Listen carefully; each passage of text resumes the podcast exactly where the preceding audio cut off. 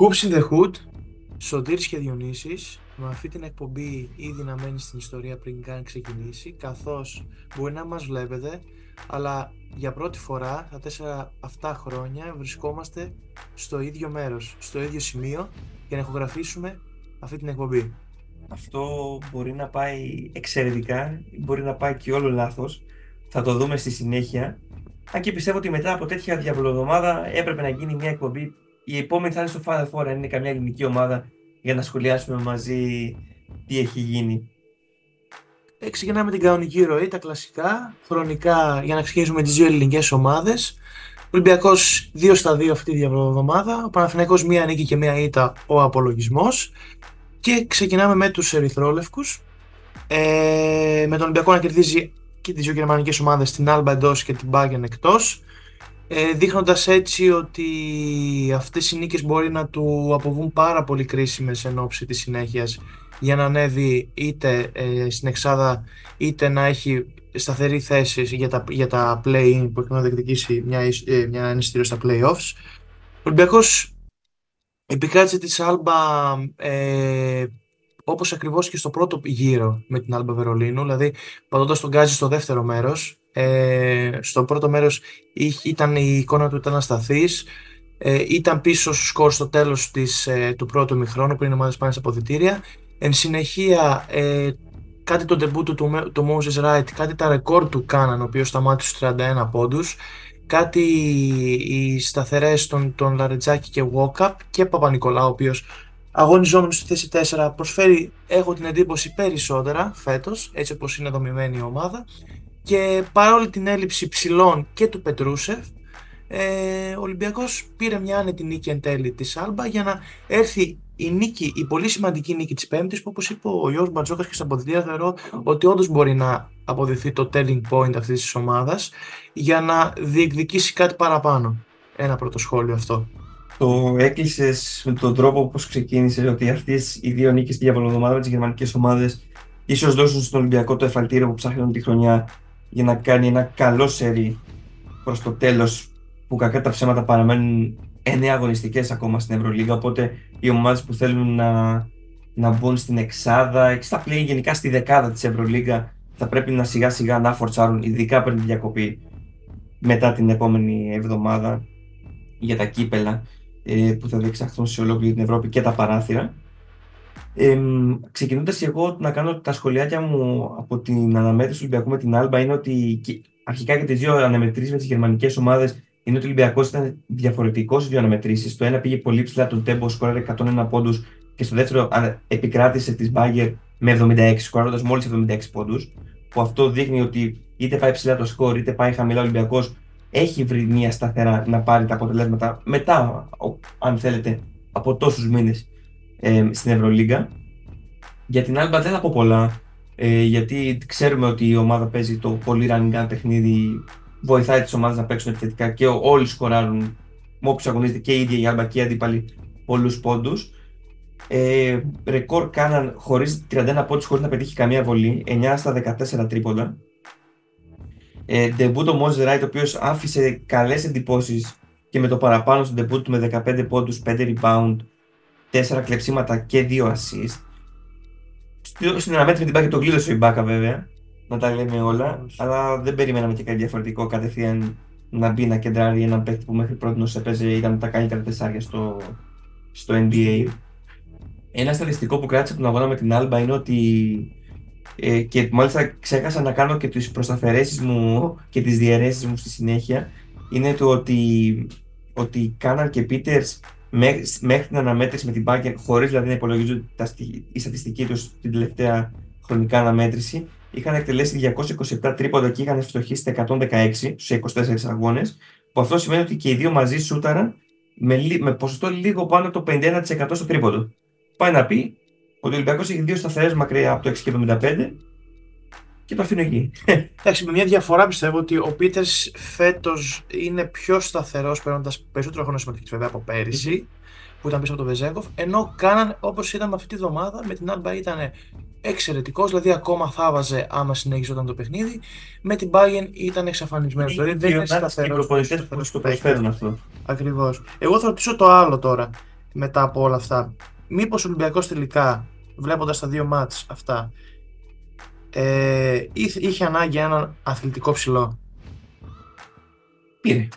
Το Moses Wright. Πήρε με βάση τις ανάγκες όμως που προέκυψαν. Δηλαδή Ναι. ναι. και ο Φάκη ο Μιλουτίνος. Ναι, ήθελε να πάει με τους δύο δεινόσαυρους που λέμε στη ρακέτα. Μήπως έλειπε δηλαδή τελικά αυτό το στοιχείο από τη ρακέτα του Ολυμπιακού δεδομένης ε, ότι έχουμε Πίτερς και Σίγμα που δεν είναι και οι πιο εκρηκτικοί παίχτες στο 4 και στην άμυνα δεν είναι τόσο δυνατοί ε, και ο Φάκη Μιλουτίνοφ είναι δύο δίδυμοι πύργοι όπως, εί- δύο πύργοι όπως είπαμε και μήπως αυτό εγώ σκέφτηκα εν τέλει μετά το τέλος αυτών των αγωνιστικών ότι μήπως τελικά έλειπε ένας αθλητικός ψηλός ένας ψηλός που ούτως ή άλλως είναι στο στυλ του Μπαρτζόκα αυτό το δούμε και στη συνέχεια κιόλας Πώς θα κολλήσει και με τους υπόλοιπους δύο ψηλούς που είναι διαφορετικοί παίκτες; Πώς Και θα- ο Μιλτίνοφ με το Φαλ και ο Μος Ράιντ με τους δύο. Ακριβώς. Ε, πολλοί λένε ότι θα πάει ο Ράιτ μόλις έρθει ο Μιλουτίνοφ και ο Φαλ θα πάει ο Ράιτ πιο πίσω. Πολλοί λένε ότι θα πάει ο Μιλουτίνοφ πιο πίσω. Κανείς δεν ξέρει. Ε, οπότε αυτά έχω να πω. Ο Ολυμπιακός έχει ακόμα ε, μια εκτός έδρας αποστολή την επόμενη εβδομάδα με τη Βαλένθια. Θα σου προσθέσω άλλη μία γιατί Με παίζει τη μετά διακοπή. εκτός και με τη Ζαλγκύρης. Δηλαδή με το που ξεκινήσει μετά το, τη διακοπή. έχει Μετά και τη διακοπή, δεύτερο. εγώ, ναι, πριν, τη- πολύ σωστά, πριν τη διακοπή έχει ακόμα με μια εκτός έδρας αποστολή με τη Βαλένθια. Θεωρώ ότι, νομίζω ότι με Virtus, Fener ε, και Βιλερμπάν έχει να παίξει μόνο μέσα. Δηλαδή έχει ακόμα τρεις αναμετρήσεις στο σεφ. Θα στα πω και εγώ μετά που θα κάνουμε τη, Ναι. του προγράμματος τη, τη Σούμα γιατί πραγματικά έχει πολύ ενδιαφέρον η βαθμολογία και το πρόγραμμα των δύο ελληνικών ομάδων. Εγώ αυτό που θα κρατήσω πιο πολύ από τον αγώνα με την Bayern είναι ότι ο Walkup επέστρεψε σε μια πληθωρική εμφάνιση με 16 πόντους, 8 assist ε, και ήταν το σημείο κατά τεθέν του Ολυμπιακού στη νίκη στη Γερμανία. Είδα τον Μπρασντέικης να πατάει αρκετά καλά μετά από τόσους μήνες στα πόδια του. Οι επαφές που πήρε στο ζωγραφιστό κόντρα στον Ιμπάκα, κάτι θετικά rebound που δεν τον είχαμε δει. Με ένα του σημείο, εγώ πιστεύω, είναι η εκρηκτικότητά του και το shoot από τα 6 και 75. Μέχρι στιγμής δεν τον έχουμε δει να αποδίδει όσο μας έδειξε με τη Ζαλγκύρης και στο παγκόσμιο ε, με τη Λιθουανία. Και φυσικά κρατάμε ένα φοβερό στατιστικό από την Bayern, ένα μέτρηση του Ολυμπιακού με την Bayern. Το γεγονός ότι ο Ολυμπιακός είχε 5 λάθη στο πρώτο ημίχρονο και στα επόμενα 20 λεπτά του δεύτερου Βέβαια. ημίχρονου τελείωσε με 0. Ολοκλήρωσε τον αγώνα με 5 λάθη. Πάει να πει ότι ο Ολυμπιακός αυτό το μάτς, όπως είπε και ο Μπαρτζόκας και ο Σωτήρης, ήταν, μπορεί να αποτελέσει το εφαλτήριο, το σημείο κλειδί για να, το restart του Ολυμπιακού. Και μετά από μια τέτοια εμφάνιση στην Bayern, ίσως είναι αυτή η αρχή.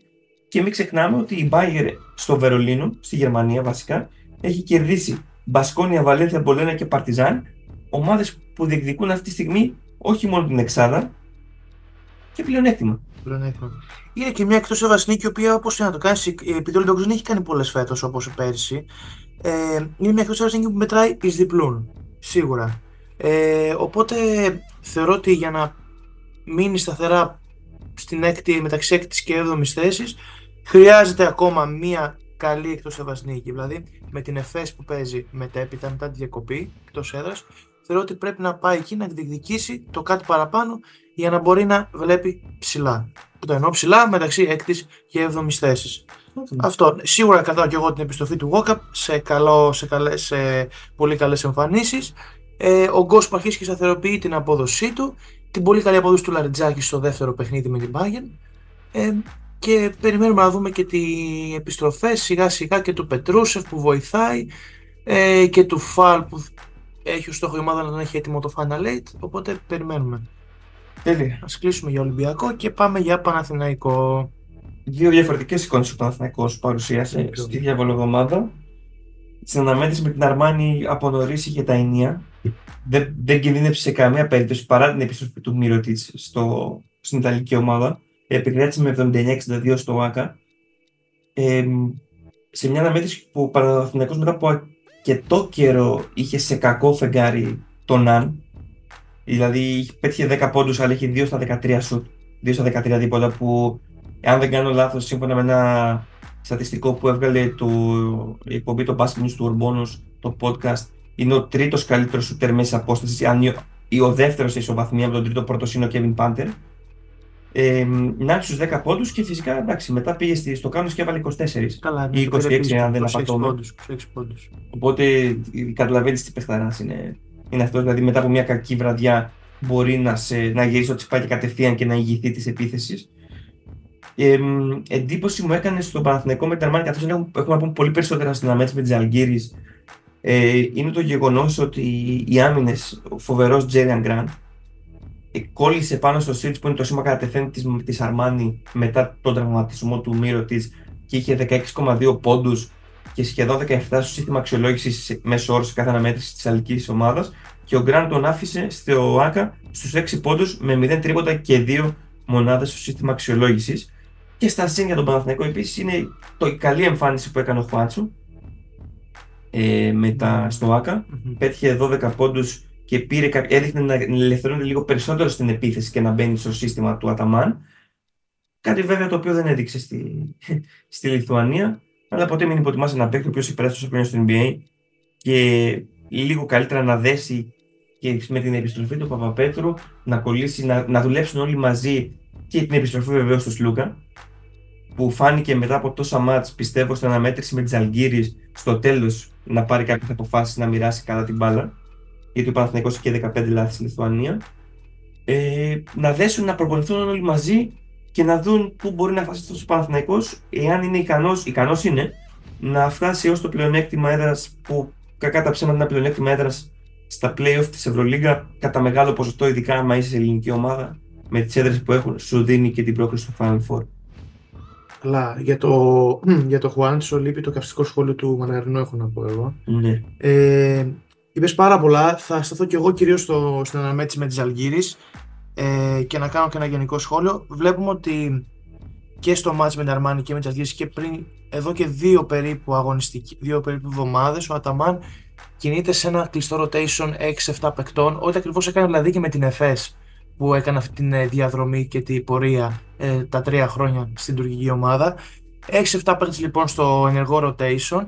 Θέλω να σταθώ επίσης στο step up του Καλαϊτζάκη, ο οποίος και στο derby το εγχώριο με τον Ολυμπιακό και στην αναμέτρηση με την Αρμάνη που πέτυχε ρεκόρ πόντων ε, δείχνει ότι ο Ταμάν του έχει δώσει ρόλο, ενεργό ρόλο και στην επίθεση παίρνει δηλαδή ενέργεια από την άμυνα και, τα, και τη μεταφέρει και στην επίθεση. Για τον Grant έχουμε πει πολλές φορές και στην εκπομπή και εγώ ότι για μένα είναι η καλύτερη μεταγραφή φέτος του Παναθηναϊκού από πολλές απόψεις και από άποψη οικονομική και από άποψη ρόλου και από άποψη οικονομίας και από άποψη ε, το τι έχει δείξει ε, αυτά τα, σε αυτά τα παιχνίδια. Ε, ναι, θεωρώ ότι ε, λείπει ο Λούκα να σπάσει λίγο την, ε, να ανοίξει λίγο την αντίπαλη άμυνα, να σπάσει την μπάλα, γιατί ο Ναν είναι παίκτης που φτάνει προσωπική κατάσταση. Ο Γκραντ φτιάχνει κατάσταση για τον εαυτό του μέσω pick and roll, οπότε και ο Βιλντόσα το ίδιο. Οπότε θεωρώ ότι λείπει ένας παίκτης με έμφαση στη δημιουργία, στην περιφέρεια. Ε, ο Χουάντσοβ αρχίζει και βρίσκει λεπτά στο rotation του Αταμάν. Ε, τον πρώτο λόγο όμως τον έχει ο Μίτογλου ε, και θεωρώ και ότι ο, ε, ο Κώστα Ντοκούμπ αρχίζει να βρίσκει ρόλο. Ε, αλλά βλέπουμε, είδαμε και με στο ματς με τη Ζαλγκίρις ότι έξι παίχτες είχαν ε, λεπτά συμμετοχής πάνω από 30 δηλαδή Γκριγκόνης, Λεσόρ, Γκραντ, ε, Ναν και ξεχνώ κάποιο και Μίτογλου, πέντε, πέντε παίχτες. Ε, η Ζαλγκίρις χτύπησε πολύ στα μισή στο πρώτο ημίχρονο ε, ο Παναθηναϊκός βασίστηκε σε Ναν και Γκριγκόνης, χαρακτηριστικό τους στο πρώτο δεκάλεπτο. Οι 24 από τους 26 πόντους ήταν από αυτούς τους δύο παίχτε. Δηλαδή ο, ο Ναν είχε ήδη 13 πόντους και άλλους τόσους ο Γκριγκόνης. Ε, ε, στο, στο, ε, συνεχεία η Ζαλγύρης, ο Παναθηναϊκός δεν μπορούσε να κόψει το ρυθμό της Ζαλγύρης ε, κυρίως από την περιφέρεια και η μοιραία ήρθε ήττα. Αυτό που βλέπω είναι ότι ο Παναθηναϊκός, όπως είπε και ο Ταμάς στο τέλος, παρουσιάζει δεν παρουσιάζει την ίδια ένταση ε, σε, ε, αναφορικά με τις εντός και, τις, ε, εντός και εκτός έβασαν αναμετρήσεις. Στις εκτός παρουσιάζει, παρουσιάζεται κάπως κατώτερος, ε, το είδαμε και σε αυτό με τη Μακάμπη στο προηγούμενο εκτός έβασαν αναμέτρηση και στο εν λόγω μάτς με τη Ζαλγύρης. Αυτά έχω να πω. Στα αναμέτρηση με τη Ζαλγύρης είδαμε ένα περισσότερο μάτς επαφών, δηλαδή έπεσε πολύ μπασκετικό ξύλο που λέμε ε, στη μεταξύ των δύο ε, Παναθηναϊκός έκανε 15 λάθη, έχασε rebound, στο τέλος έλειπε πιστεύω πολύ, ειδικά στα τελευταία 3,20 ο Παναθηναϊκός πήρε πολύ λάθος επιλογές ε, στη Λιθουανία και με έναν Σλούκα στο παιχνίδι πιστεύω θα έχει κυλήσει διαφορετικά γιατί ξέρει και στο τέλος πώς να πασάρει και τι σύστημα θα τρέξει στον Παναθηναϊκό αναλόγως με τους παίκτες που βρίσκονται μέσα.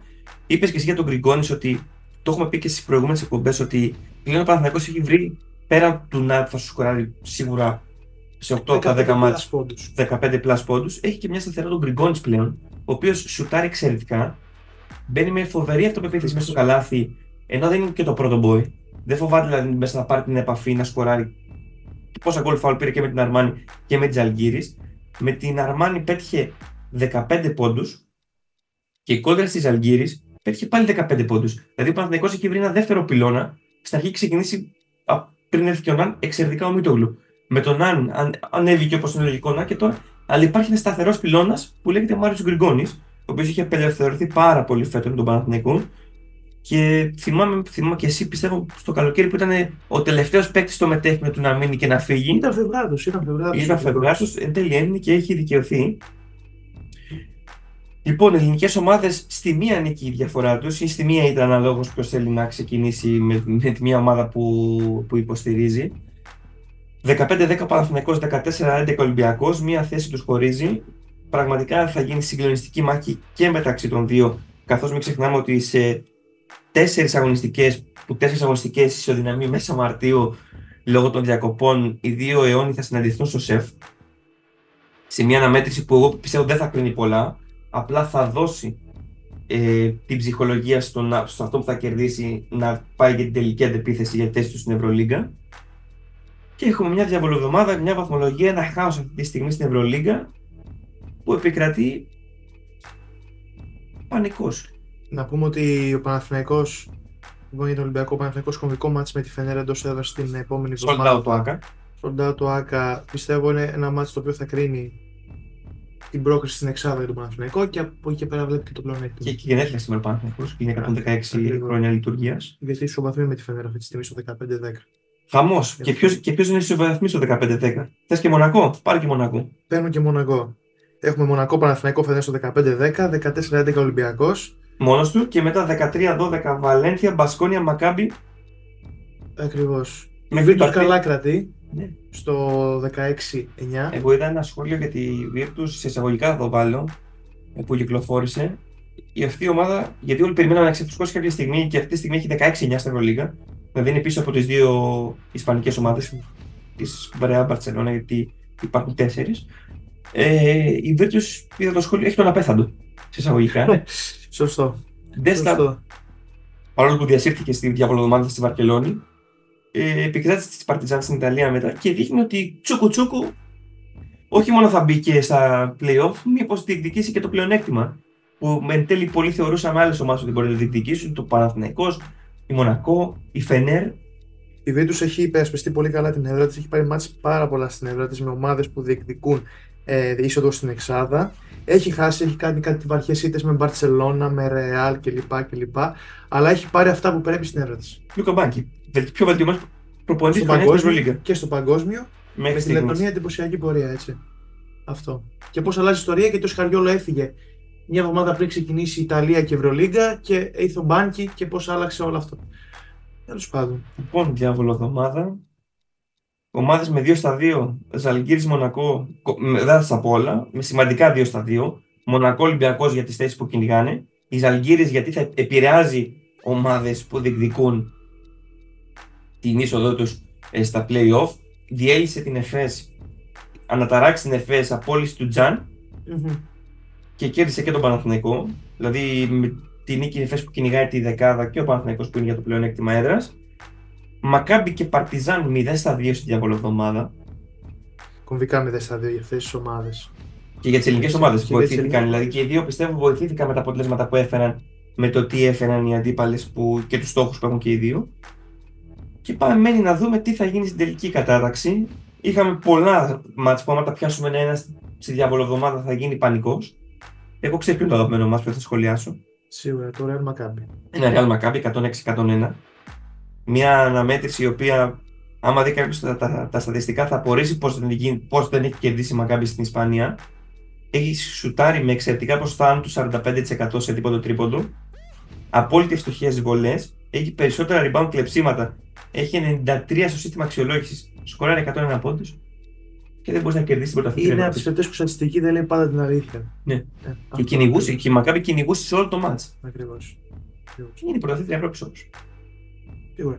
Εγώ αυτό που θέλω να πω, θέλω να σε θέσει κάποιο άλλο μάτς. Όχι, όχι. Εσύ. Γιατί άμα πιάσω μπασκόνι στα δικά μου εκεί, Μάρκος Χάουρ και τα λοιπά, δεν θα σταματήσω. Φωτιά, φωτιά έχει πάρει αυτή τη βδομάδα ο Χάουαρτ. Λοιπόν, ε, είναι με αφορμή την ΕΦΕΣ που αναφέρθηκε και εσύ και στην απόλυση του Τσάν και, και το ότι ακούγεται ότι μπορεί να διαχθεί ο Σκαριόλη του, δηλαδή κάποιοι, όλοι οι ελεύθεροι προπονητέ που υπάρχουν αυτή τη στιγμή. Ε, αυτό που έχω παρατηρήσει και όντως ισχύει είναι ότι η ΕΦΕΣ με τον Αταμάν έκανε τρία χρόνια, τρία-τέσσερα χρόνια, να βάλουμε το 19 που πήγε στο τελικό και έχασε από την Τζεσεκά. Ε, έκανε τέσσερα χρόνια ε, μεγάλη πορεία Ναι. δημιούργησε ένα σταθμό στην Ευρωλίγκα. Ο Αταμάν δημιούργησε μια ταυτότητα στην ΕΦΕΣ, έφυγε, ήρθε ο Τσάν, έφυγε και ο Μίσιτς, έτσι. Ο Κλάιμπερ είναι ασταθής, ήρθε και, ο Τσάν, τραυματίας. ουσιαστικά ήταν αποστολή αυτοκτονίας. Δηλαδή, είδα, βλέπουμε την ΕΦΕΣ των παλαιότερων ετών. Αυτό που έχω να πω είναι ότι όταν ένας προπονητής έρχεται σε μια ομάδα και αφήνει τη σφραγίδα του και μετά φεύγει, είναι πολύ δύσκολο η ομάδα μετά να βρει το δρόμο της. Το έχουμε δει με Παναθηναϊκό και Μπράντοβιτ, το έχουμε δει με Μπαρσελόνα και ε, Τσάβι Πασκουάλ. Το βλέπουμε τώρα και με ΕΦΕΣ. Ακριβώς, δηλαδή αυτό, αυτό θεωρώ ότι για να, όταν ένας προπονητής αφήνει τη σφραγίδα του και φεύγει, μετά πρέπει να περάσουν κάποια χρόνια ώστε η ομάδα να ξαναβρει ξανά το δρόμο της. Το δρόμο των επιτυχιών, ένα σταθερό δρόμο, οτιδήποτε. Αυτό. Έχεις δίκιο, έχεις απόλυτο δίκιο σε αυτό. Ή θα πάμε σε, μια, ή σε, θα πάμε σε, περι- σε περιπτώσεις Βιλερμπάν που έχουν αλλάξει τρεις προπονητές φέτος. Άλλοι μόνο. Εντάξει, αλλά- αλλά- Εντάξει, καινούριο γήπεδο, Άλλο δεν το το, γεμίζουν. άλλο λέει και το ο- προστήρ βέβαια μιας Βιλερμπάν Εντάξει. και άλλο το Ακριβώς. άλλων ομάδων. Ακριβώς. Λοιπόν, θες να δούμε λίγο πρόγραμμα ελληνικών ομάδων, θες να σχολιάσουμε λίγο βαθμολογία, τι θες να κάνουμε κλείνοντας; Το βαθμολογία έχουμε σχολιάσει. Είπαμε Βαλένθια, Φενέρ. Αν θέλουμε να πούμε και κάποια άλλα, γιατί ο Ολυμπιακός έχει, είπαμε, τέσσερις εντός έδρας αναμετρήσεις μέχρι το τέλος. Ο Παναθυνικό έχει πέντε, αλλά πέντε. πέντε με δύσκολες ομάδες εντός στο ΑΚΑ. Μμμ. Θα είναι όλα sold out. Δηλαδή, αν εξ- ήδη με τη Φενέρ την επόμενη εβδομάδα το μάτι δεν υπάρχει εισιτήριο ούτε για δείγμα. Ακριβώς. Στο ΑΚΑ ο Παναθυνικό έχει να παίξει εντός με Φενέρ, Βιλερμπάν, Μπαρσελόνα, Ρεάλ και Άλμπα. Έχει τα Ακριβώς. εύκολα μάτια και τις δύο πρωτοπόρες στην Ευρωλίγκα. Ενώ ο Ολυμπιακός έχει να παίξει εντός με Βίρτους, Παναθηναϊκό, Βιλερμπάν και Φενέρ. Τελευταία αγωνιστική με Τελευταία Φενέρ. αγωνιστική με Απρίλιο. Φενέρ, ναι. Θα δούμε. Μάλιστα. Είναι- Είναι κομβικό το διάστημα των διακοπών. Σε τι κατάσταση θα τελειώσουν οι ομάδες, Ποιοι Και παίκτες θα πάνε στα ποιοι παράθυρα. παίκτες θα πάνε, σε τι κατάσταση θα γυρίσουν και πώς θα τους φανεί όλο αυτό, όλη αυτή η διακοπή στις ομάδες σε προπονήσεις, σε ρυθμός, σε παίκτες που θα είναι στις προπονήσεις για να συνεχίζουν το ρυθμό που βρίσκονται. Πώς θα ξαναξεκινήσει μετά. Έχουμε, είπαμε τελευταία αγωνιστική την επόμενη εβδομάδα και μετά πάλι τέλη του μήνα. Ακριβώς. Ευρωλίγκα. Ο Ολυμπιακός αντιμετωπίζει τη Βαλένθια έξω, ο Παναθηναϊκός τη Φενέρ μέσα και με το που ξανανοίξει σε εισαγωγικά η Ευρωλίγκα, ο Ολυμπιακός πάει στη Λιθουανία Ζαλγκύρης και ο Παναθηναϊκός πάει στη Μαδρίτη με τη Ρεάλ. Ωραία Ματσάγια. Πριν κλείσουμε, για να μην το ξεχάσω, θέλω επειδή έχετε Final Eight και θα δούμε και άλλες ελληνικές ομάδες και θα δούμε, μία από αυτές θα είναι και ο Άρης. Ο Άρης αυτή τη βδομάδα κέρδισε την πρωταθλήτρια Γερμανίας εκτός έδρας στο Eurocup, την Ulm. Ε, ξεκίνησε ως απόλυτο outsider στο Eurocup, γιατί επέστρεψε μετά από 5 χρόνια σε ευρωπαϊκή διοργάνωση, με τα προβλήματά του αυτά τα χρόνια, με το μειωμένο budget, με, με, με. Ο Καστέτη έχει κάνει μια πάρα πολύ καλή δουλειά τα τελευταία δύο χρόνια, δηλαδή έχει δημιουργήσει μια ταυτότητα στην ομάδα και έχει αναδείξει Έλληνες παίχτε όπως ο Τολιόπουλος. Που κάνει εξαιρετική χρονιά Ναι. και είναι α, α, για μένα ο πιο προγραμματισμένο Έλληνας παίκτης αυτή τη στιγμή. Θα τον επηρεάσει, πιστεύεις, ο τραυματισμός του Γκάλινετ. Πιστεύω τον επηρεάσει. Τον επηρεάσει γιατί θα μείνει δύο μήνες εκτός. Ε, δύο μήνες εκτός και θεωρώ ότι ναι, αλλά ο καθένα έχει φτιάξει μια πολύ δυνατή ομάδα που παίζει τόσο εντός όσο και εκτός με την ίδια ένταση. Αυτά έχω να πω. Κλείνω. Τέλεια. Μας ακούτε Spotify, ε, Hoops in the Hood, ε, debut.gr, YouTube Debut Sports, Google Apple Podcast, αξιολόγηση σχόλιο και σας περιμένουμε το άλλο σουκού. Και το μαργαρινό το σχόλιο. Εννοείται. Καλή, Καλή συνέχεια. συνέχεια.